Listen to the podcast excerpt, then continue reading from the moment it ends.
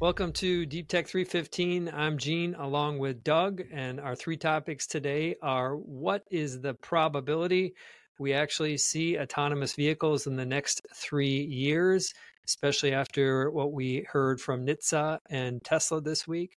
Second, we're going to talk about Adobe and their recent earnings and what it means for the substance of revenue growth from AI. And last, we're going to talk about Intel's AI Everywhere event and where that puts Intel into the stacking order, the totem pole of tech hardware infrastructure related to AI. And so, taking it back to the top, uh, this week we had a, a day when uh, the market was essentially flat. Tesla shares were down about two and a half percent. There was news that there was a two million vehicle recall. I say that in quotes because it's a software update. I still have a hard time thinking about these as recalls, but we'll, we'll play along with this NHTSA. And essentially, what it does is it makes it so when you're using autopilot, you get more notifications, also known as nags, that say make sure your hands are on the wheel. There's better controls where you can't uh, like floor it through a stop sign and, and just totally override um, autopilot. There is a little bit more strength that autopilot has to make sure that you stay within uh, the boundaries, but mostly it's related to messaging and just kind of making sure people are doing what they're doing. And the reason why all this came up was because uh, there have been accidents uh, with people using autopilot. And it is a reminder to me that we're not where I thought we would be at this point, Doug. I know a few years ago I said by 2024 we'd have full self driving. You said no chance. And uh, here we are now with uh, the uh, this dynamic with NHTSA. And I just keep thinking, I'm, I keep hoping for this breakthrough moment, very similar to what we saw with ChatGPT when it comes to autonomy, when the models just kind of hit that inflection point where the March of Nines kind of falls into order and we get voila autonomy. I think things in technology always take longer than you expect. I mean, this is just the most recent lesson. And throughout history, that's always been true. And so I think we should expect that we will get self driving. It's an extremely complex thing to figure out. And I think that we're seeing some stuff with Cruise in San Francisco. There was an issue there, obviously, recently uh, that was tragic. shut down now for all practical purposes. Exactly. And, and we're going to have these fits and starts as we have breakthrough technologies like these because it's not just about making the tech work and putting it out in the wild. It's also about conforming to societal expectations, and then ultimately there will be government regulations here that need to be dealt with. And so all those things add up to a puzzle that will end up taking longer than we think. I again, like I'll say what I've been saying the whole time. Like we will get there. We will get self-driving, but uh, you have to be a rational optimist and you have to extend your timeline because the government is going to operate on its own expectations, not as fast as we want eventually the governments needs to look at the data, the safety data, and I have this belief too that we're gonna again we're gonna have this breakthrough moment that eventually the models just kind of uh, kind of uh, check over, uh, click over to a new level that is acceptable. Again, that ChatGPT example, and I guess why wouldn't that be? Why wouldn't we expect that? Because governments don't operate on rational probabilities and data. I don't believe you could tell yourself a story that they do, but I think uh, reasonable people would say they don't. That's fair. They they operate on emotion. People get elected on emotion, and when a robotic car hits a person, that matters more than any data that you can show about how safe they are. And and that's just mm-hmm. the world we live in whether we like it or not. Well, uh, the the data that Tesla has, by the way, in terms of how safe a car is with autopilot, it's seven times less likely to get into an accident than a uh, car without autopilot. Now, that's their data. Even if you, I think, adjust for that, I think it's safe to say that they are safer. And like you said, is now we we still have NHTSA kind of picking uh, picking fights here with autopilot, even though it is safer for those of you who've been following Doug and I for a little bit, you know this is like a a pretty hot topic for me. I think it is a huge issue.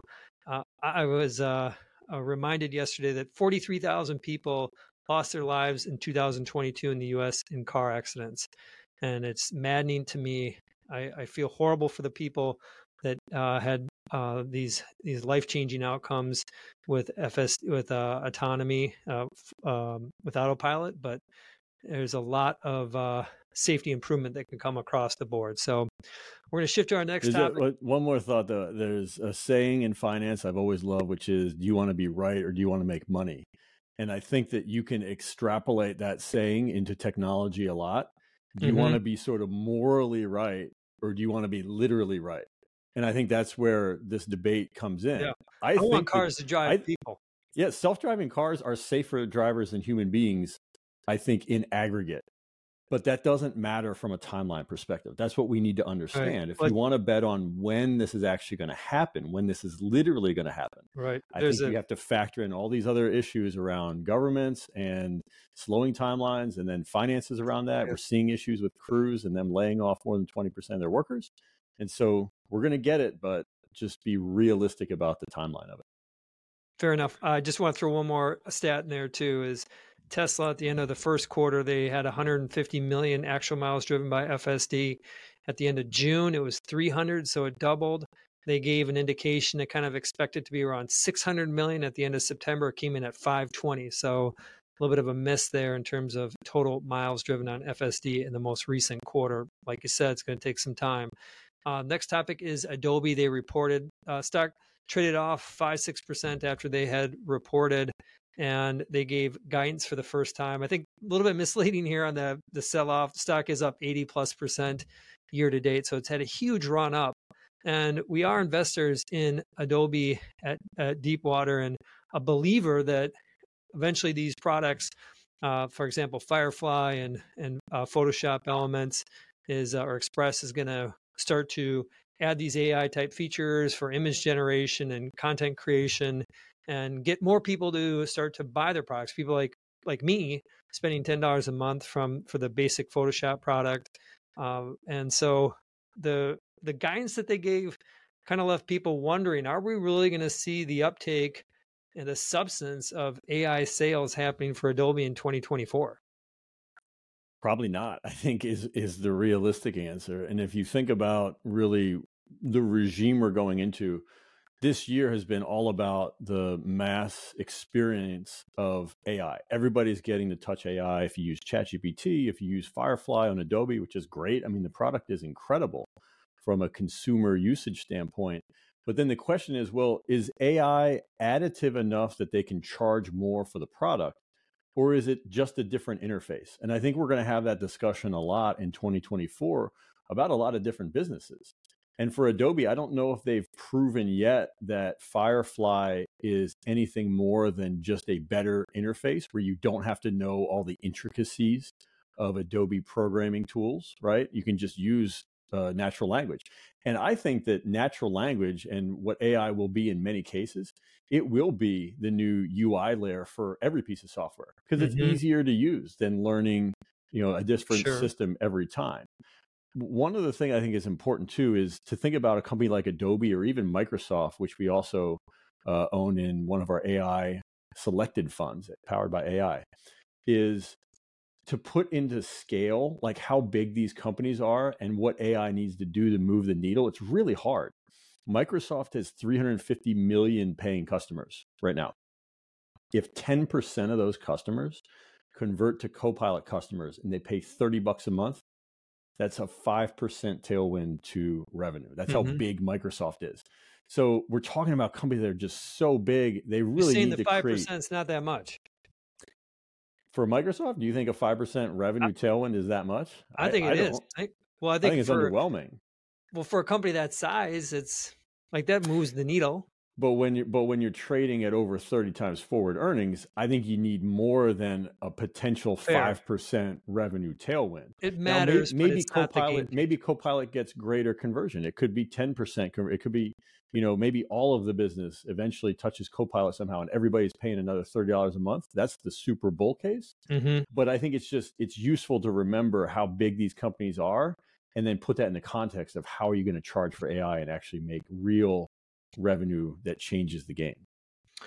And now, now I'm thinking for next year. I mean, we are all in on AI. We think ultimately this is going to exceed all of the hype and be more transformative than we can imagine today. So, as just a base, that's how we're thinking about this at Deepwater. But this conversation, it makes me think: should we have a little bit more modest expectations beyond Adobe, just across the board in terms of actual seeing actual hard monetization of AI in 2024? I think about it in two worlds, and like one of the worlds, there's a there's an A and a B world. There's the mega cap tech world, and then there's the you know small mid cap and then later stage private world. And in the mega cap tech world, I think we are going to run into these questions about where is the real significant revenue opportunity. There's absolutely a revenue opportunity, but is it significant enough and coming fast enough to really move the needle for some of these companies? Because again, they're all priced uh, with fairly rich multiples. We've seen the move in the QQQ this year. All of the Mag 7 are up, I believe, over 50% year to date, if not more. Facebook's over 150, I think. Um, so I think you got that as part one of the story. Part two of the story, though, is some of these other companies where they're much smaller. And if they do have a hit product, we're not talking about it being a 5% tailwind in revenue. We're talking about revenue being up 100, 200, 300% mm-hmm. potentially, you know, in a year or two. And I think that's the more exciting space to play in. That's where we've been spending a lot of our time trying to build our portfolios around the right companies. And I do think a lot of them are still actually in the private markets. Mm-hmm. Yeah, definitely. That's we do spend a lot of time talking about those private AI companies, uh, which gets us. Uh, we're talking about big companies. We're going to end on a big company note. Mention that Intel had their AI Everywhere event.